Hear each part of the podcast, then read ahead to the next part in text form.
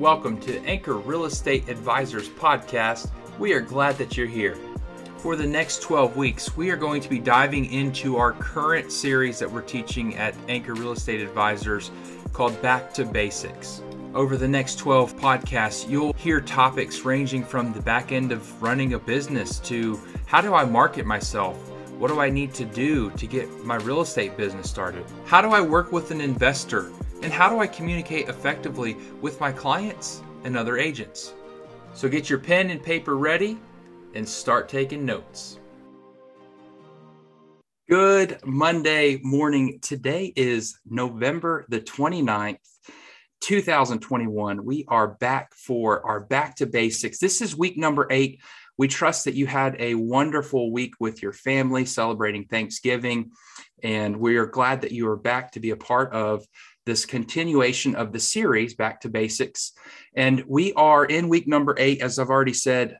The week prior and, and all the weeks have just been incredible uh, value and and I'm tr- I trust that you've found value in listening whether you're watching on YouTube whether you're listening to the podcast uh, I, we trust that it's helped you and I've spoken to a couple of agents at other brokerages that I've just shared you know in passing about our podcast and the feedback that we're getting from the content that we're sharing has been incredible so it's not just anchor it's it's so much more than that and and we're excited to be able to put this out on those platforms on Spotify, on Apple Podcasts, on Google Podcasts, and then, of course, on YouTube. I don't want to take too much time this morning because we have a heavy hitter, we have a rock star. We are having Hannah Branham talk to us this morning about real estate investing. And so the title of today's content is going to be Real Estate Investing 101. Uh, just a few stats about Hannah. Um, Hannah's only been in real estate since October of 2019. So that is just over two years and a month, two, two years and two months. And just this year, 2021, in the midst of this crazy market, these, these over asking price offers, uh, she has she is on track to close 140 homes 140 plus homes. She, she's really on track for 145, 150, but we all know how real estate transactions go. Uh, she is 25 million in volume and she is under 30 years old. So Hannah has has been in my life for a while now, probably 2017, 2018 and you know came into real estate and filled a gap with with our investor that uh, we partner with in Atlanta, and and Hannah is just absolutely she's an animal. She's she's a beast, and I'm not trying to be uh, disrespectful by any means, but when you start clearing a hundred plus transactions in a year, you're doing something right. Not everybody can do that. So be ready to take notes. Hannah, thank you for being here this morning. And the floor is yours. I'm excited to hear what you have to say. Hi, everybody. Um, so happy to be with you guys this morning. Um, thank you, Cody, for the kind introduction. Um, I'll just say really quickly to add on to it, you know, I started my real estate career a little bit backwards. Um, normally, you hear agents, they start in residential, um, just like owner occupants, traditional real estate, and then they start to diversify, whether that's commercial, investment, you know, multifamily, whatever that looks like for them. Um, but I really started backwards. I started straight into a niche with investment. Um, which now that I understand real estate and I understand, you know, what it takes to be a good listing agent, a good buyer's agent, um, I started in the right place. I, you know, am not the feelings person. I'm definitely the like logic, and if it makes sense, it makes sense. So the investment piece really has just clicked for me.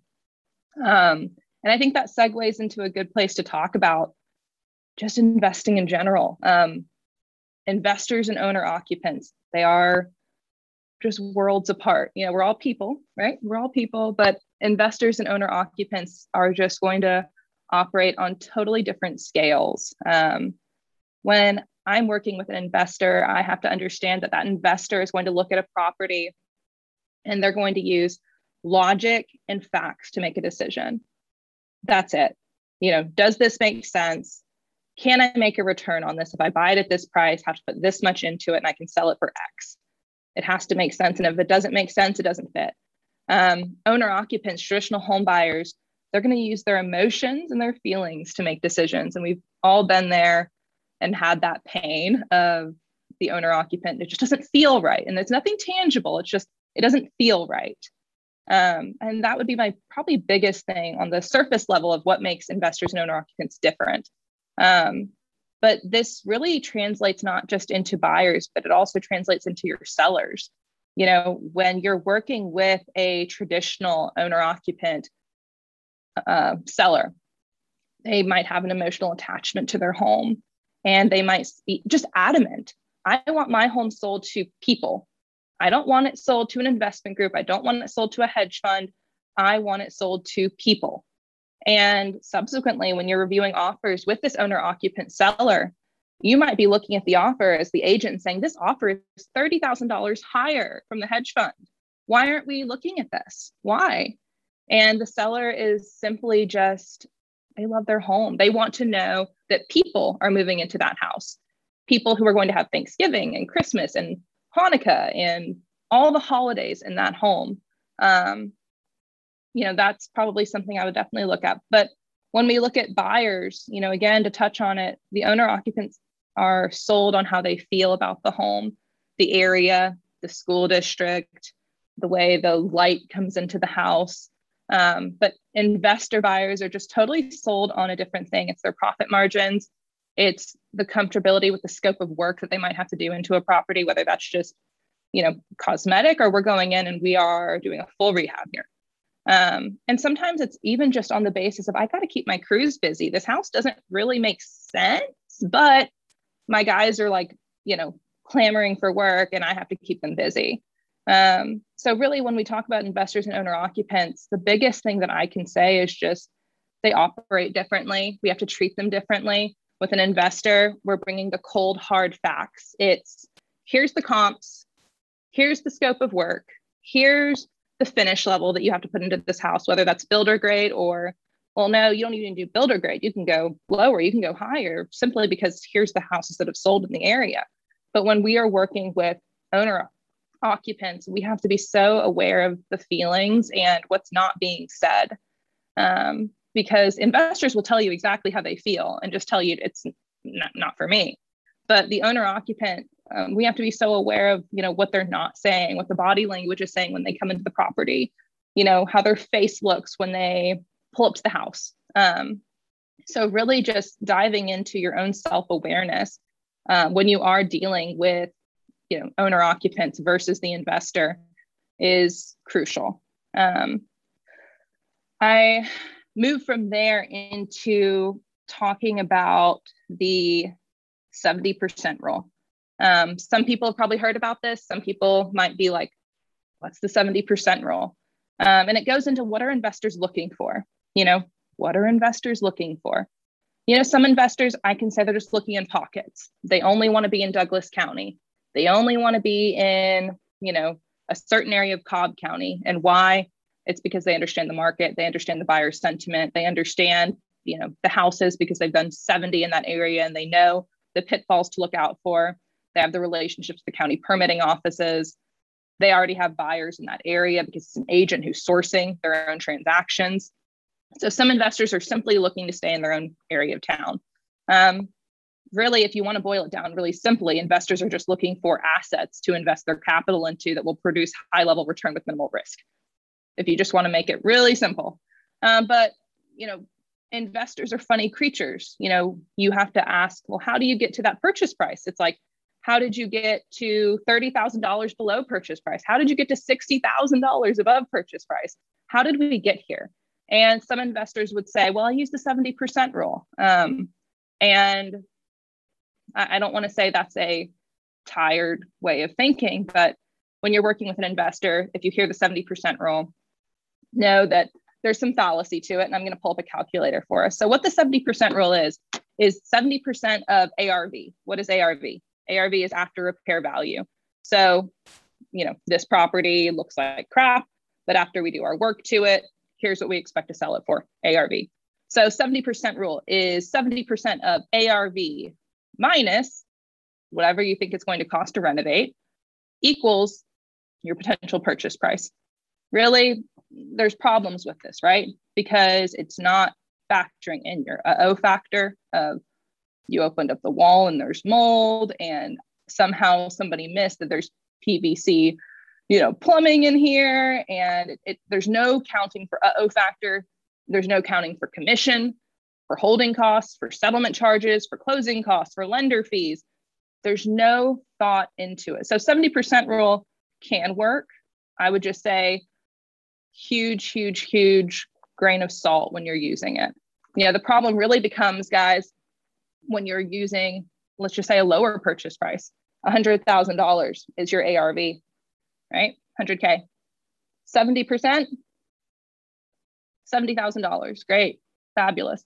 Let's just say we're thinking that it's going to make take $35,000 to get it there. So minus $35,000.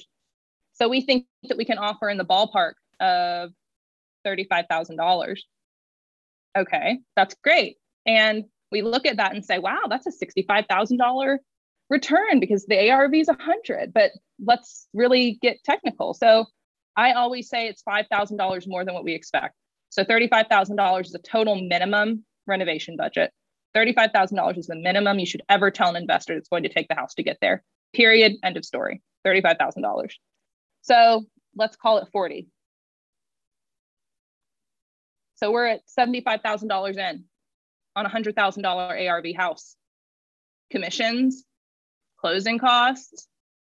What money does this leave for your investor at the 70% rule?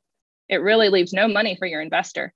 And we have that issue too when you get into higher price point houses. If we're talking about a $700,000 house, um, the 70% rule can work, and you will hear it tossed around a ton in the investment field. You just have to be really careful. You know, um, there's a lot more number crunching, in my opinion, that needs to be done there than just saying, fabulous, we can offer you $35,000, $40,000. Um, so I would, you, you'll hear the 70% rule. I highly advise just caution on it. um, you know, I moved from there into talking about serving investors. You know, um, investors are just different. Like I said, you know, they're just a different breed. They're different creatures. Um, the first thing I think is important to talk about is your commission. We all have a price point. We all have a tag. You know, we cannot say that the industry standard is 3%. We cannot say that. We never say that. We never say that industry standard is 3% or 6%. We don't say it. But the common question when you interact with a lot of investors, they're going to come to you and they're going to, first thing they want is they want to haggle you on your commission. On the buying side, you're representing the investor purchasing the property. You know, the haggle is, is well, if you just lower your commission, I'll give you the back end listing, you know, after the home's listed and you know, it's beautiful and we're going to put it on the market. On the listing side, there's the promise that becomes, well, you're going to be our listing agent. I'll use you on all my flips. I'll use you on all the transactions, right?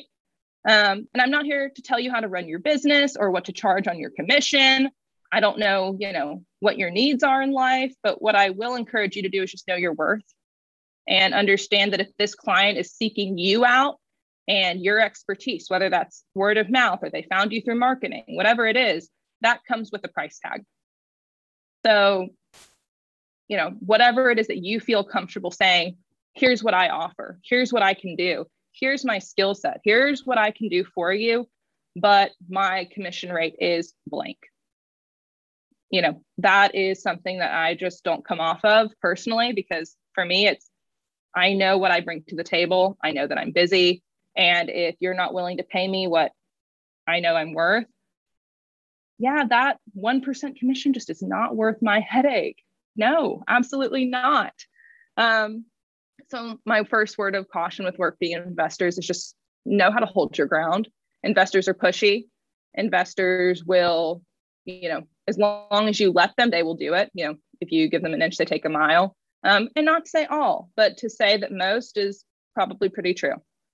Um, you know, I think next is the relationships. I've talked a lot about investors being very logical and they're, you know, thinking about their profit margins, but they're still consumers.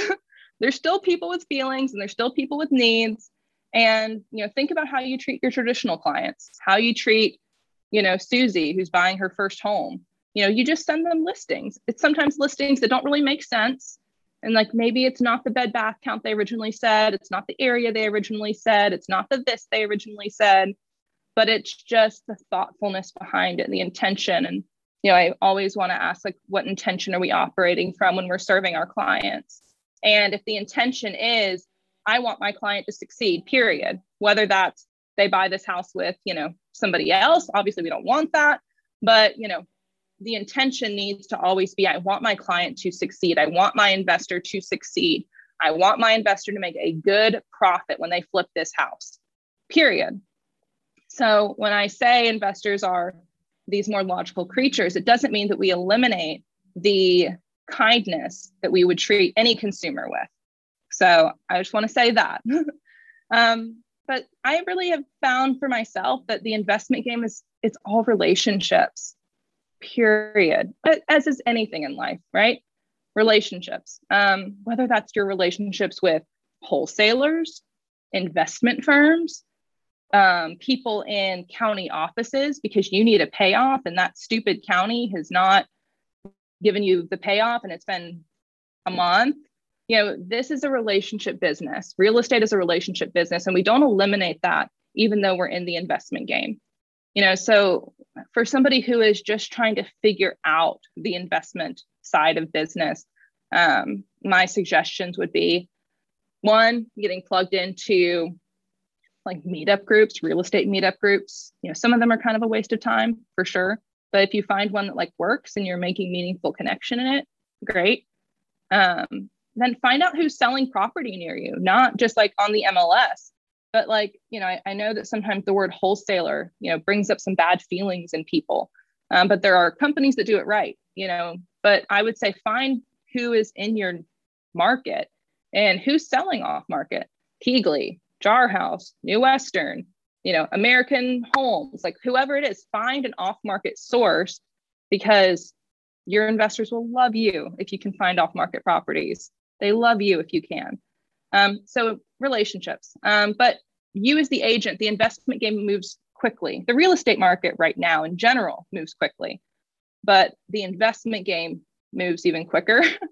um, so you need to be ready to go. You know, when you're bringing your investor to the property, you're not just going there and you're like opening up the combo box and great and okay, look at the house and then we're going to go home and think about it and sleep them on it. Like, absolutely not. you need to be ready. You need to have your comps. You need to know your own idea of renovation budget. If you don't know how to calculate renovation budget, Google, literally, best friend, you know, find it. But you need to have your own idea of renovation budget, ARV, bring the ARV comps, finish level. You know, you have to have these things ready to go because there's really not time in the investment game to say, I'm going to think about it. Uh, let me let me sleep on that.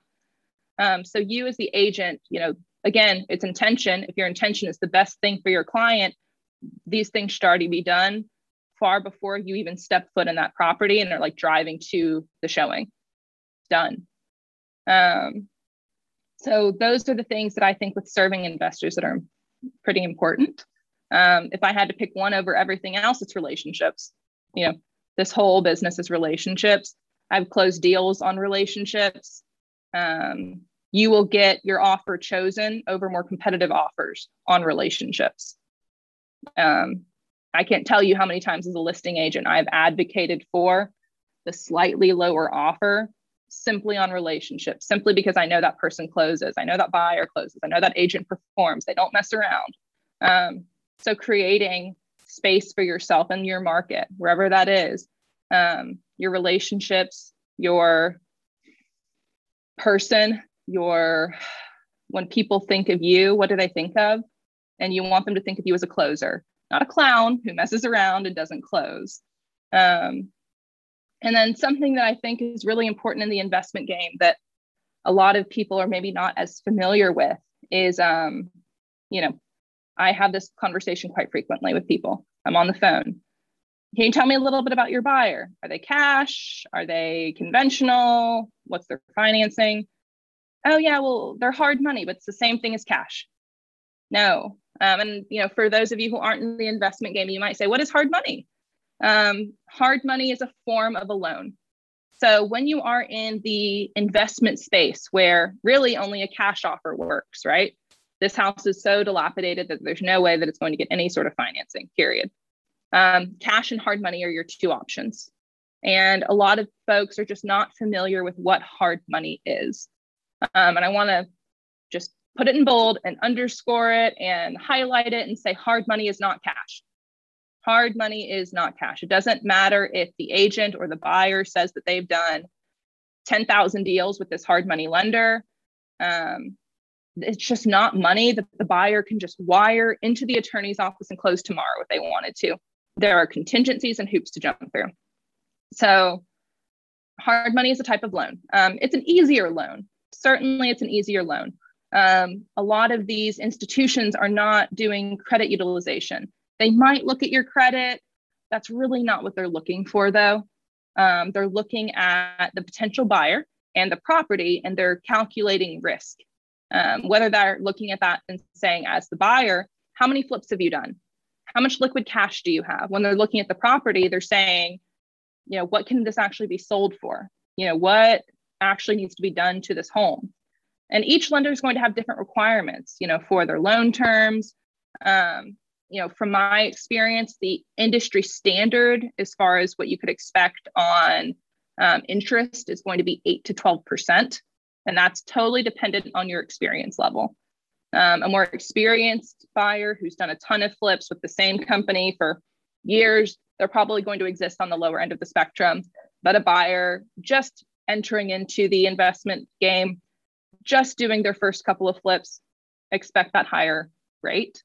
Um, then you know your buyer if you're using hard money your client is using hard money they are going to have to have money in the bank this is not free money that is just you know given to you. There is a quote unquote down payment. And again that's also going to come off of your experience level and then also based off of property um, purchase price.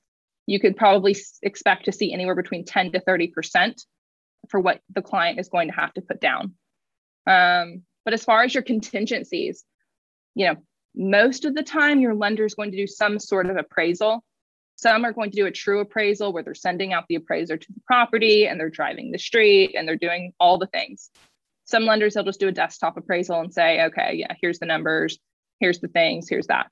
Um, but what's going to be important for you, let's just say you're the listing agent or the buyer's agent, is you need to have an idea of renovation budget because the lender is going to come and they might ask the listing agent, they might ask the buyer's agent, and they might say, How much are you expecting to have to get this to? And they'll give you a comp, you know, to get it to the quality of 123 Main Street. How much do I have to do to get there?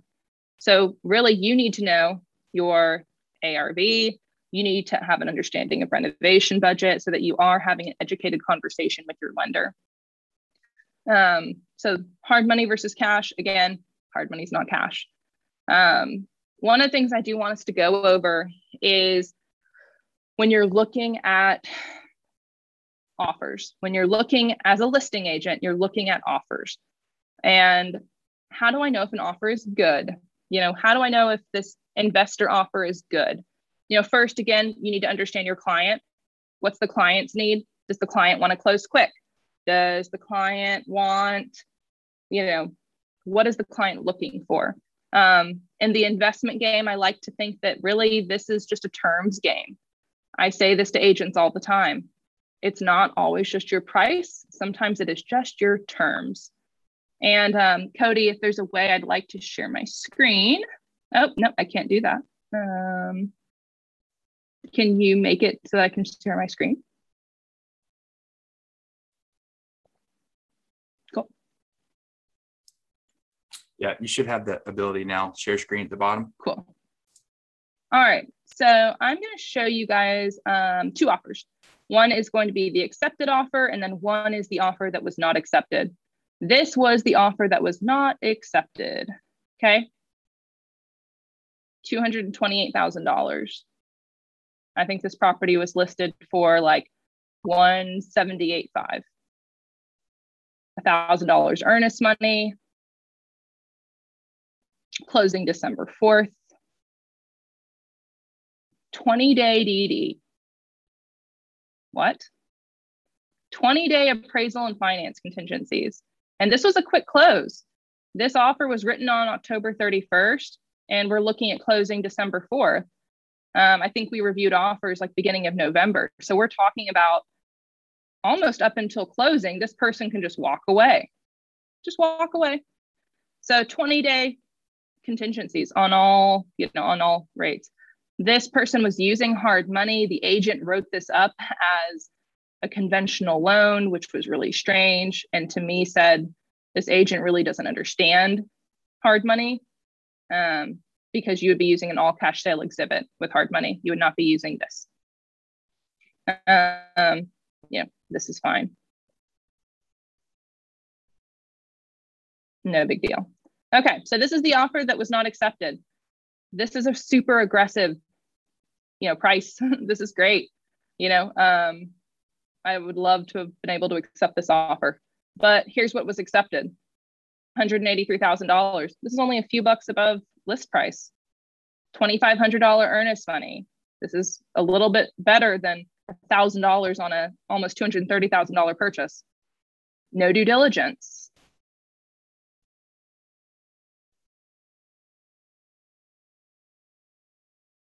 These steps were nothing really special. It was a $5,000 flat fee commission. The rest of this was pretty, just not very exciting. All cash sale exhibit, no cash sale contingencies, no appraisal contingency. So when we really start talking about what makes a good offer in the investment game, I don't always say it's numbers. It's not always who's giving me the most money. It's who's going to close, you know, because my goal as the listing agent is not to collect earnest money. I don't care about your earnest money. I care about closing. Okay. And what we're looking for really when, as an investor, listing agent, is we're looking at terms. Sometimes that just comes down to we're looking at a conventional offer because the home is totally livable, right? Like just needs carpet paint, new fixtures, new appliances. It's is the conventional offer worth accepting and going through the headache of going through the conventional contingencies, having to do all the things and burning, you know, putting off your cash offer and hoping and praying that if this conventional offer falls through, that might be higher might be significantly higher because they're not looking at profit margins. Is it worth burning your cash offer for? Is it worth saying, okay, like go away, cash buyer, go find something else to go and you know buy, and then we hope that the conventional offer closes.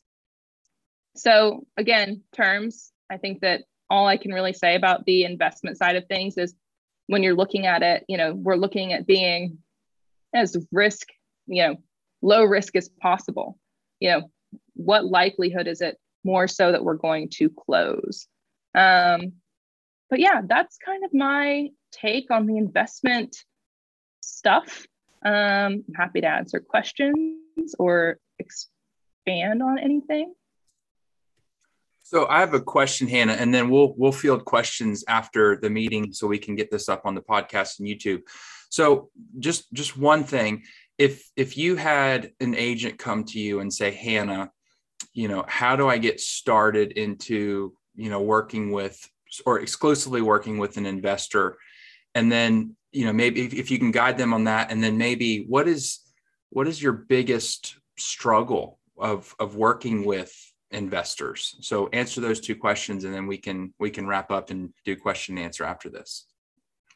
Yeah um, so i think if you're just like trying to find an investor it's it's the same answer you would you know give anybody who's looking for something right? If you're looking to go to lose weight you go to the gym. If you're looking to date you like put yourselves in situations that like you would find other single people. So it's like putting yourself in the right rooms um, and whether that's and i know it sounds corny it's getting on the facebook groups that you know don't look that exciting. It's getting on things like connected investors which is a website.